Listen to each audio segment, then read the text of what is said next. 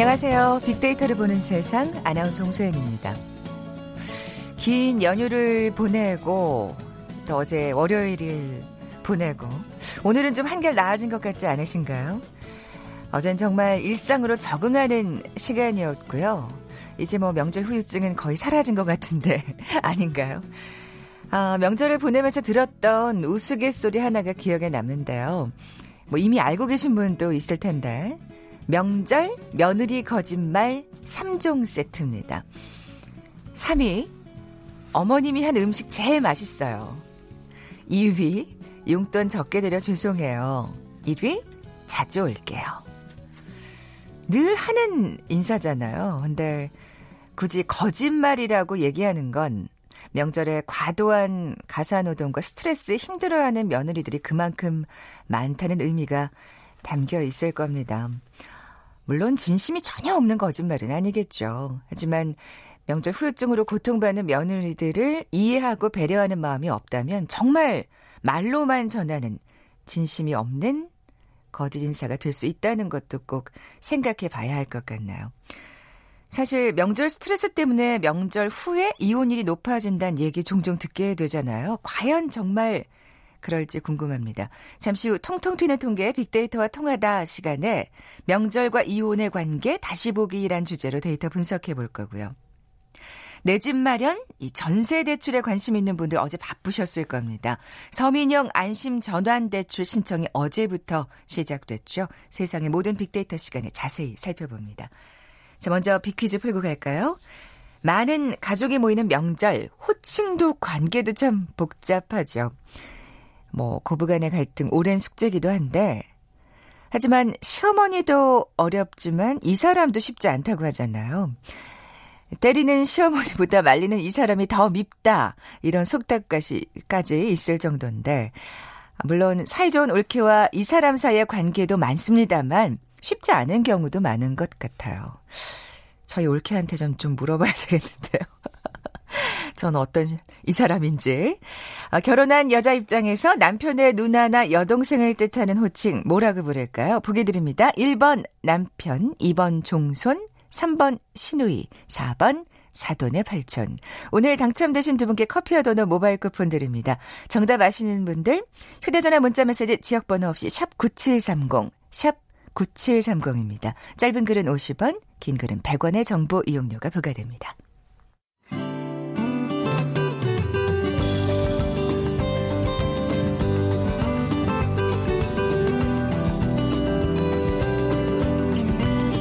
연관 검색어 속에 진실이 있다. KBS 일라디오 빅데이터로 보는 세상. 세상의 모든 빅데이터.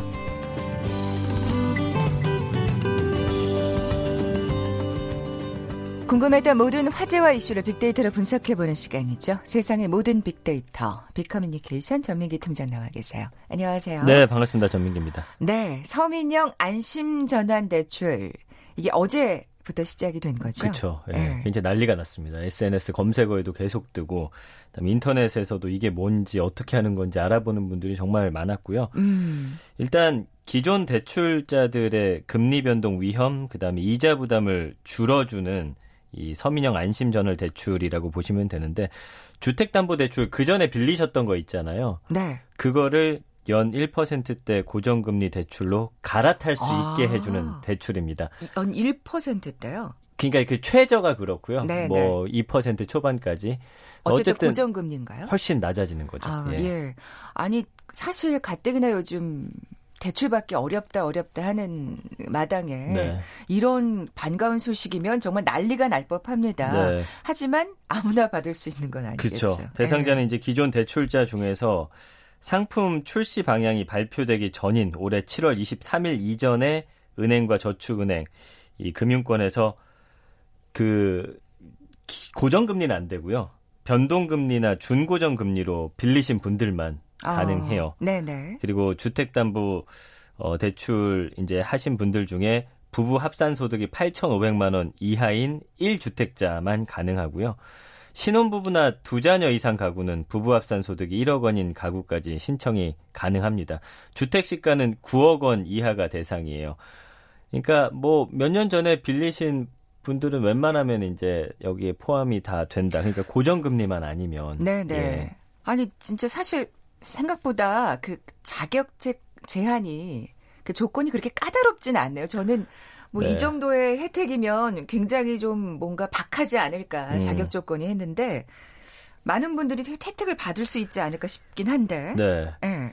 지금 뭐 근데 이제 문제는 조금 절차가 그렇게 어렵진 않은데 은근히 또 복잡한 거예요. 약간 아. 제출해야 되는 것도 그렇고 본인이 직접 해야 되는 것도 그렇고 은행에도 업무가 몰리다 보니까 아. 약간 그래서 또 난리가 나. 예. 그래서 좀 어, 연세 있으신 분들 같은 경우는 이거 하는 게 또 쉽지 않다라는 지금 목소리들이 아, 나오고 있거든요. 은행에 가서 좀 많이 문의를 하셔야겠죠. 근데 이제 은행 창구도 한계가 있잖아요. 그러니까요. 예. 그러니까 지금 음. 약간 음. 어제는 좀 그랬습니다. 그래서 오늘 한번 잘 들어보시고 네. 또 한번 신청해 보시면 어떨까 싶어요. 그 액수엔 뭐 제한이 있는 건가요? 어떻습니까? 지금 한도 같은 경우는 기존 대출의 대출 잔액 범위 안에서 최대 5억 원까지 가능하니까 아, 꽤큰 돈이죠. 9억 원 이하니까요. 주택담보대출 LTV는 70%까지, 총부채 상환 비율 DTI는 60%가 적용되고 기존 대출 상환을 위한 그 중도 상환 수수료만큼 또 대출 증액도 가능하기 때문에 중도 그 수수료도 좀 내기가 어려워하는 분들 많으신데 그런 분들한테는 정말 반가운 소식이죠. 네. 금리가 정확히 얼마나 낮아지는 겁니까? 지금 현재 금리가 최저 1.85%에서 최대한 2.2%까지 예상되는데 한 1% 넘게 낮아지는 거죠, 기존보다. 네. 그리고 온라인으로 신청하고 만기를 짧게 설정할수록 금리는 더 낮아져요. 음. 그래서 10년으로 했을 때가 가장 낮으시고 그다음에 온라인으로 직접 이제 신청하셔야 되고 다만 이제 그 최저금리 받으려면 대환 신청부터 근저단 설정, 전자 약정, 등기 이런 것까지 다 주택금융공사 홈페이지에 어, 직접 진행을 하셔야지만 가능한 거고요. 뭐 그 밖에도 신혼부부나 다자녀가고 배려계층은 일정 소득 이하고 주택 가격이 6억 원 이하일 경우에는 또 최대 0.8% 포인트까지 추가 우대 금리를 받을 수 있기 때문에 어, 지금 막 급하게 하셔야 되는 건 아니거든요. 네. 그래서 좀 공부를 하시고 음. 좀 꼼꼼히 따져보시고 어, 신청을 하시면 좋을 것 같습니다. 네. 어, 이게 진짜 꽤 많이 낮아지는 건데요. 그러니까 네. 지금 저 같은 경우 이제 빌릴 때 한 3.5에서 4% 사이 정도가 가장 많았어요. 그렇게 올라갔군요. 예. 예. 그래서 시중 은행에서 만약에 1억 원을 빌렸다 치면은 어, 한 달에 한 8만 원 넘게 아낄 수 있는 금액이 되는 거니까 이게 꽤큰 금액이죠. 이게 예. 지금 매달이니까 그럼요. 그게 진짜 쌓이면 얼마겠어요. 그래서 1억을 빌렸다고 했을 때 20년 만기로 보면 한 2천만 원 넘게 아낄 수 있는 거고 금액이 더 올라가면 더 그 어떤 차이는 커지는 거고요. 근데 이제 대출을 받은 지 3년이 안 된 경우에는 그 이자로 아끼는 돈이 중도에 상환할 때 내는 수수료보다 더 많은지 살펴보셔야 돼요. 그러니까 어, 3년 안에 돈을 빌리셨다 하면은 중도 상환 수수료가 얼마인지 요것도 잘 아. 체크를 하셔야 됩니다. 그렇지 아까 말씀하신 대로 뭐 네. 급할 거 없으니까 좀 네. 꼼꼼히 따져보고서 실리를 좀 챙겨야겠네요. 이런 것들이 어려워요. 근데 은행 가면 지금 은행원 분들도 업무가 지금 많이 몰리다 보니까 자세히 설명 안 해주시는데 그래서 자세히 알아보고 물어볼 걸 정확히 이제 적으셔가지고 네. 물어보셔야지만 원하는 답변 얻으실 수 있을 겁니다. 네. 그래서 시중 금리가 사실은 이게 고정금리이기 때문에 더 떨어지게 될 경우에는 또 손해일 수도 있는 거예요. 근데 사실 금리가 떨어지기 네, 쉽진 않죠. 그래서 주택담보대출 네. 금리가 1%대로 가버리면 이제 손해일 수 있는데 뭐 가능성이 없진 않지만 또 희박하다 네. 이렇게 전문가들은 이야기하고 있습니다. 그러니까 이렇게 많은 분들이 관심을 가지겠죠. 네. 아까 좀 여유가 있다고 말씀하셨는데 기한이 있습니까? 일단은 이게 선착순이 아니에요. 일단 신청을 하시면 뭐 20조 원까지는 지금 돈을 마련해 둔 상태거든요. 그렇군요. 이게 넘어가게 되면 이제 기준에 따라서 자르기 때문에 아. 그거는 이제 음, 꼭 빨리 하셔야 되진 않습니다. 29일까지 2주 동안 지금 신청 음. 기간이 있고요. 아까 말씀드린 대로 신청 수요가 초과할 경우에는 주택 가격이 낮은 순서대로 배정이 되고요. 접수가 마감된 다음에 두 달 동안 심사를 하고 순차적으로 대환이 이루어집니다. 그러니까 여기서 빌린 은행에다 이제 돈을 갚아주는 거죠. 네. 다음 달과 11월부터 새로운 금리를 적용받을 수 있습니다. 그렇군요. 뭐 빅데이터 상에서도 반응이 뜨거웠겠어요. 네, 불과 이틀 만에 오늘 아침에 봤더니 거의 3만 건 가까이 언급이 됐더라고요. 이틀 전부터 관심이 집중되면서 언급량이 폭발적으로 늘었고 연관어 1위는 당연히 금리입니다. 금리가 음. 얼마나 차이가 나는지 가장 궁금하실 아유, 거고. 가장 궁금하신 얘기죠. 예. 그렇죠. 얼마까지 또 대출할 수 있는지 그리고 여러 가지 조건들 부부일 때, 뭐 신혼부부일 때, 그 다음에 중도 상환 수수료보다 이자율이 훨씬 높은지 결국에는 이 내용이 어떤 건지에 대해서 다 알아보는 그런 키워드들이었고요. 감성어 긍부정 비율이 38.5 대 12.2밖에 안 돼요. 중립이 45.9. 아, 이거 아직 정확히 모를 때 나오는 그렇죠. 반응이에요. 판단하기가 예, 예. 쉽지 않을 때. 그렇지만 긍정 감성어 보면 아 좋다. 부담을 줄일 수 있다. 음. 어, 여유가 생긴다. 희망적이다. 부정 감성어는 뭐 그렇게 높은 수준이 아니다. 복잡하다, 까다롭다, 어렵다, 복잡하다. 쉬워 보이지만 막상 해보니 네, 쉽지 네. 않다는 반응이 그렇군요. 많으세요. 네. 예. 생각보다 기대보다 낮은 예, 수준이라는 네. 감성어도 또 눈에 띄네요. 예. 어, 신청 후에는 그러면 어떻게 진행되는지 좀 구체적으로 네, 살펴볼까요? 일단 대출 예. 신청 받은 다음에는 심사 대상자를 선정하고요. 전화로 상담을 합니다. 그리고 서류 제출하고 대출 승인이 나오고 그 다음에 은행에 방문해서 대환 처리 절차를 거치면 돼요. 이것도 뭐 그렇게 간단하진 않습니다. 이달 30일부터 10월 4일까지 어, 대출 최종 심사 대상자 선정하고요. 이후에 상담원이 신청자한테 전화 걸어서 상담하고 필요한 서류를 직접 안내를 해주고요. 대출 심사에 필요한 추가 서류가 있을 경우에는 이제 뭐 우편으로 보내거나 영업정에 방문해서 제출하시면 되고 이 심사는 서류가 도착한 이후에 시작이 됩니다. 그래서 대출이 승인된 고객한테는 문자 메시지로 결과가 통보가 되고요. 승인받은 신청자는 대출받기로 한 은행 영업점에 방문해서 대출 약정하고 근저당권 설정 서류 작성하고 대출금을 음. 수령해서 그 전에 빌렸던 돈을 갚으면 이제 완성이 되는 겁니다. 네. 참, 예, 금리 낮추기가 쉽지는 않네요. 약간의 수고로움은 필요해요. 아, 근데 그래, 그래야죠. 이 정도는 뭐 해야죠. 어쩌겠어요. 예, 예, 예. 아까 그 집값이 9억 원 이하라고 하셨어요. 9억 원 네. 이하의 1주택자. 이 집값을 판단하는 기준도 굉장히 또 공정해야 할 텐데요. 이게 또 논란이 약간 되곤 있긴 한데요. 일단은 KB 부동산 시세를 우선 적용하고 없을 경우에는 한국 감정원 시세 보고 또 여기에도 시세가 없으면 감정가를 활용하는데 그 신청일 기준으로 9억 원 이하 주택이어야 하고요. 심사 시점에 재심사에서 9억 원 넘으면 또 대출이 아. 불가능해요. 또 이런 문제가 있고. 예, 그래서 KB 부동산 그 사이트 들어가셔서 시세 이제 주변 이제 실에 확인하실 수 있거든요. 네, 한번 네. 확인해 보시면 좋을 것 같습니다. 네. 상환 방식도 좀 알려주세요. 그 대출 원금과 이자를 매달 똑같은 금액으로 갚아 나가는 방식 아니면 대출 원금만 매달 똑같은 금액으로 갚아 나가는 방식 중에 하나를 선택하시면 되고요. 그 이자만 납부하는 기간은 따로 없습니다. 또 대출 신청액이 담보가액의 최대 70% 이내면서 대출한도 5억 원 이내면 별도의 원금 상환 부담이 없기 때문에 어, 사실은. 굉장히 이점이 많아요. 다만 이제 두 조건을 초과하는 경우에는 기존 대출금 일부를 갚고 나서 아, 서민형 안심전환 대출을 또 이용할 수 그렇게 해도 있어요. 되는 건가요? 아. 예, 근데 이게 참 쉬울지는 모르겠습니다. 그렇죠. 어쨌든 목돈이 어느 목돈, 정도는 들어가야 그러니까요. 되니까요. 네. 예.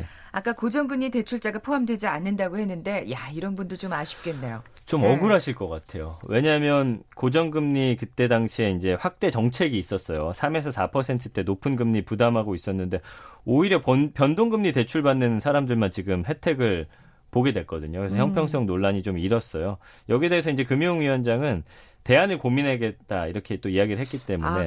좀 지켜봐야 될 것 같고요. 근데 이제 금융당국이 안심전환 대출이 변동금리 대출을 고정금리 대출을 전환해서 이 금리 변동 리스크를 제거한다는 취지이기 때문에 아, 네. 아마 대출 대상 확대하기는 쉽지 않을 것이다라는 입장을 보여주고 있어요. 어쨌든 지금 2주간 신청 기간이니까요. 급히 하실 필요 없습니다. 네네. 꼼꼼히 내가 어떤 상품에 가입했는지 어, 금리 같은 거 확인해 보시고 중도 상환 수수료율이 얼마인지 또 체크해 보시고 빌린 돈이 지금 3년 이내라면 특히나 확인해 보셔야 되고요. 그러니까요. 은행에 좀 꼼꼼히 어, 이것저것 물어보세요. 지금 인터넷에 여러 가지 팁들이 많이 올라와 네. 있으니까요. 좀 귀찮더라도 해 보시면 한 달에 그래야죠. 뭐 어, 네. 많게는 10몇만 원까지도 아끼실 수 있으니까요. 예, 큰 이득 보실 수 있을 겁니다. 네, 오늘 이 시간이 또 좋은 팁이 됐기를 바랍니다. 예. 지금까지 빅커뮤니케이션 전민기 팀장과 함께했습니다. 고맙습니다. 감사합니다. 잠시 정보센터 헤드라인 뉴스 듣고 돌아올게요. 국내에서 처음으로 아프리카 돼지열병이 발생하자 농림축산식품부는 오늘 오전 6시 30분부터 48시간 동안 전국을 대상으로 가축 등 일시 이동 중지 명령을 내렸습니다.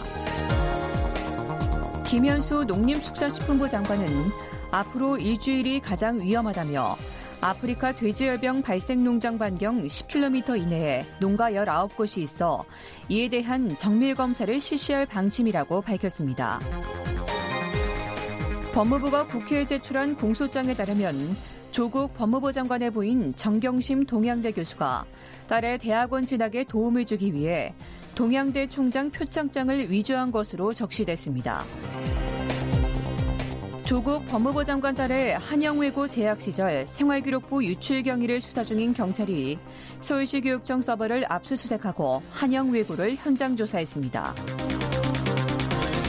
1979년 부산과 마산 등 경남 지역에서 발생한 대규모 민주화운동인 부마 민주항쟁 최초 발생일인 10월 16일이 올해부터 국가기념일로 지정됩니다. 지금까지 헤드라인 뉴스 정한나였습니다.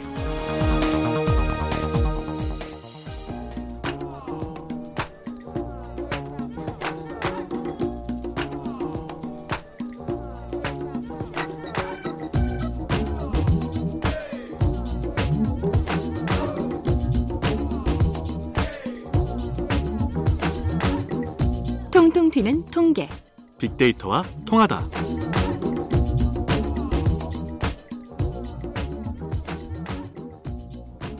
데이터와 차트로 세상을 보는 시간이죠. 통통 튀는 통계 빅데이터와 통하다. 디지털 데이터 전문가 김원식 박사 나와 계세요. 안녕하세요. 네, 안녕하십니까? 네, 먼저 빅퀴즈 내주세요. 네. 이 가족 관계 호칭 참 복잡하죠. 이 그중에 결혼한 여자에게는 남편의 누나나 여동생을 뜻하는 호칭이 있는데요. 이 고부간의 갈등 참 오랜 숙제입니다. 이 며느리 입장에서는 이 사람과의 관계도 쉽지 않다고 하죠. 이 때리는 시어머니보다 말리는 이 사람이 더 밉다라는 속담까지 있을 정도인데요. 물론 사이좋은 올케와 이 사람의 사이의 관계도 많지만 쉽지 않은 경우도 많은 것 같습니다. 아, 맞히시면 되겠는데요. 1번 남편, 2번 종손, 3번 시누이, 4번 사돈의 8촌 중에 고르시면 됩니다. 네, 오늘 당첨되신 두 분께 커피와 도넛 모바일 쿠폰 드립니다. 정답 아시는 분들 저희 빅데이터를 보는 세상 앞으로 지금 바로 문자 보내주십시오. 휴대전화 문자 메시지 지역번호 없이 샵 9730, 샵 9730입니다. 짧은 글은 50원, 긴 글은 100원의 정보 이용료가 부과됩니다. 자, 오늘의 키워드 명절과 이혼의 관계 다시 보기입니다. 아, 사실 이런 얘기 별로 하고 싶지 않은데. 네. 예. 그래서 일단 뭐 명절 즈음부터 해서 엄청나게 많은 뉴스 보도 쏟아져 나왔습니다. 올해는 더욱더 많은 듯 싶은데요. 그런데 이 어, 명절 이혼 원인이라는 많은 보도 과연 어, 그대로인 것인가? 네. 데이터를 한번 좀 꼼꼼히 보면서 그 원인이 무엇이고 또 과연 그렇게 많이 이제 이혼으로 연결되는지에 대해서 음, 좀 따져봐야 그러니까요. 되겠습니다. 사실 어떻게 보면 자꾸 이렇게 미디어나 언론이 너무 안 좋은 얘기를 더 해대는 건 아닌가 좀 저희가 네, 좀 꼼꼼히 선택에 따져 영향을 미칠 수도 네. 있기 때문에 좀 따져볼 그러니까요. 필요가 있어요. 네. 어쨌든 그 이후 그러니까 명절 이후에 이혼을 신청하는 건수가 높은 건 사실인가요? 네, 일단 짚어는 예. 보겠습니다. 이제 대법원에 따르면 지난해 설 연휴 어, 어, 다음 달인 2018년 3월에는 이혼 소송이 뭐 한 30% 정도 증가했고요. 2017년에도 아. 13%, 2014년에 14%, 2015년에 39, 뭐 2016년에 28% 늘어났고요. 추석에도 2018년 10월에 한 29%, 2017년에도 27%, 또 2014년에 7.7, 2015년에 11%, 또 2016년에 7.2% 늘어났는데 전반적으로 어, 늘어는 나는 그런 상황인데 여기서 이제 보시면은 이제 이혼 예, 소송 접수지 이제 이혼 소송 뭐 이렇게 건수는 아닙니다. 아, 네. 그러니까 접수 상태는 그렇다는 말씀이시군요. 네, 지금. 최근 5년간 증가한 건요 사실인데. 단어가 굉장히 중요하고요. 이 단어가 왜 중요한지는 뒤에서 또 말씀을 드리겠습니다. 그러면 그러니까 접수만 했을 뿐 실제로는 이혼이 이루어지지 않았다는 말씀이신가요? 다를 수가 있는 것이죠. 아, 네. 그렇군요. 그러면 다른 통계도 또 있겠네요. 이, 이번에 어, 며칠 전에 나왔는데요. 이 인천 가정법원에 확인한 결과 이, 이, 설 연휴 다음 날인 2월 7일부터 한 달간 접수된 이혼 소송 건수를 보니까요. 이게 전년도 월 평균 이혼 소송 접수보다 13건 적었어요. 어. 예. 원래 많아야 되는데 적었다는 것이고요. 네네. 또 작년에 월 평균 협의 이혼 건수도 어, 비교해 보면 18건이나 이제 많았는데 실제 증가율은 2%대여서 결국에는 설 연휴 직후에 이혼 소송 접수 건수가 이 작년 월 평균 수치와 비교해서 오히려 줄어든 것으로 이렇게 나타났다라는 것입니다. 그래서 이혼 조정 신청 건수가 포함되지는 않았지만 협의 의논을 하거나 소송 절차를 거친다는 점에서 큰 영향을 주지는 않았다는 건데 사실 이게 이제 인천 가정법원에만 한정이 된 것인데 요. 아, 네. 예, 그래서 다 각급 법원의 통계를 따져봐야 됩니다. 근데 음. 이게 대법원 아까 말씀드렸지만 이거를 다 묶어가지고 평균을 내다 보니까 이게 각 지역 어, 법원별로 또 차이가 있다는 점이 음, 이 통계상으로 또 묻힌 점이 있기 때문에 세밀한 있겠네요. 이제 어, 구분이 필요합니다. 네. 어쨌든 올 설 연휴 때 지금 그러니까 인천 가정법원에 이제 국한된 지금 결과인데 다른 지역도 마찬가지기를 또 바라면서 법률 전문가들은 어떻게 뭐 얘기하고 이 사례에 있습니까? 대해서는 좀 변하고 있는 것 아니냐. 뭐 제사상 요즘에 간소하게 하고 지난번에 데이터 분석할 때도 뭐 이미 만들어진 음식들 많이 만든다 준비하신다고 말씀드렸잖아요. 그리고, 그리고, 사실 또 네. 어떻게 보면 아까 이렇게 언론과 미디어가 이런 걸 살짝 너무 부정적인 얘기를 하는 건 아니냐. 네.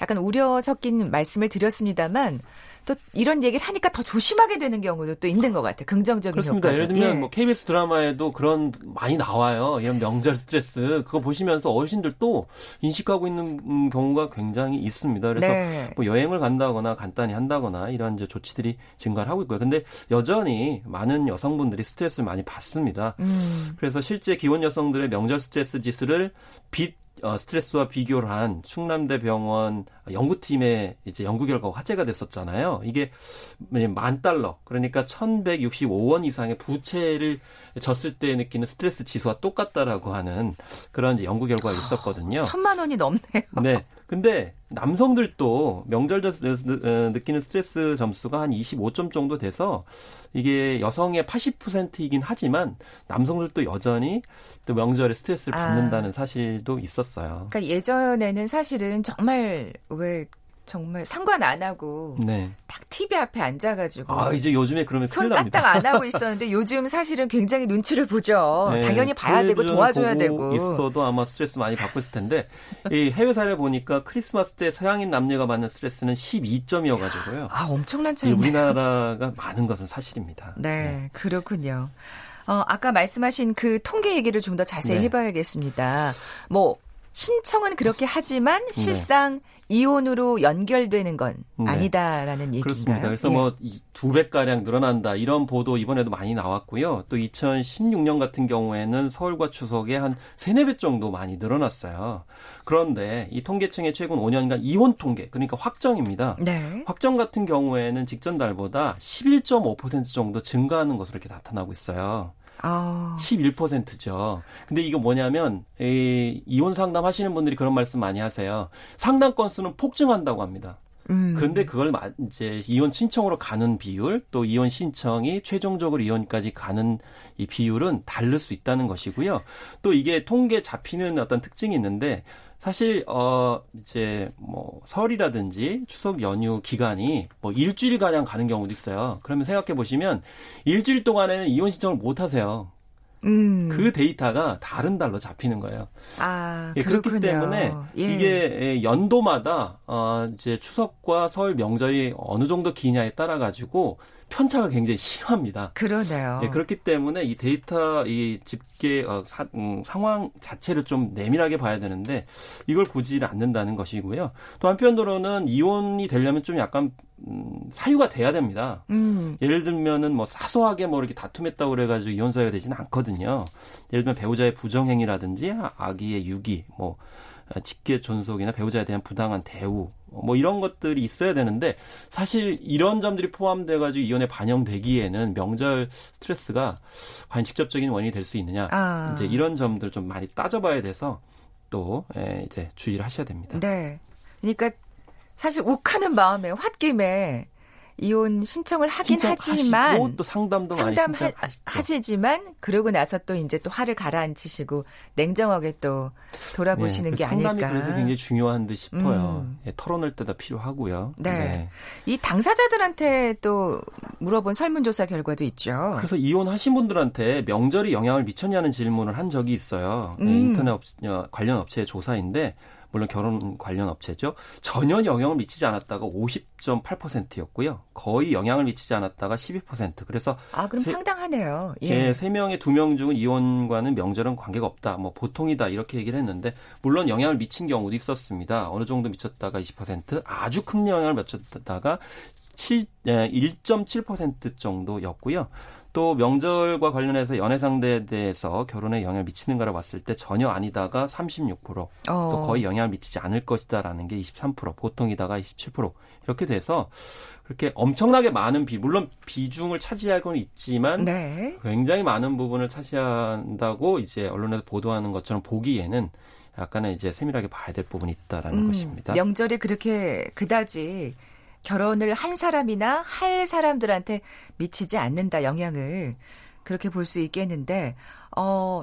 또 거기에 관련된 또 설문조사 결과도 있었죠. 그래서 명절 중을 겪지 않는다고 응답하는 비율은 한56% 됐는데요. 뭐 여성 응답자 강, 음, 강- 가운데에도 44%가 그렇지 않다라고 대답을 해서 여성들이 모두 다, 다 스트레스를 받고 있다라는 관점에서 보기는 힘들죠. 또 음. 특히 아까 말씀하신 것처럼 역 명절 스트레스를 호소하는 분들도 있습니다. 왜냐하면 너무 이제 추석이나 설 전부터 이 명절 증후군 혹은 명절 스트레스를 얘기하니까 너무 긴장이 되는 거예요. 어, 그러니까 네. 어, 뭔가 우- 나도 오늘 이번에 또 무슨 스트레스를 받는 게 아닌가 미리 막 지레짐작으로 걱정하는 네. 그런 네. 측면들이 이제 있기 때문에 사실 노력하고 있는 분들도 상당히 이제 있는데 네, 네. 그런 점들을 오히려 더 많이 부각을 해가지고 성공 사례를 보여줘야 되는데 성공하지 않은 사례, 변화하지 않은 사례 이런 걸 보다 보니까 아, 좀 노력은 하고 있는데 나 음. 못하고 있는 건가?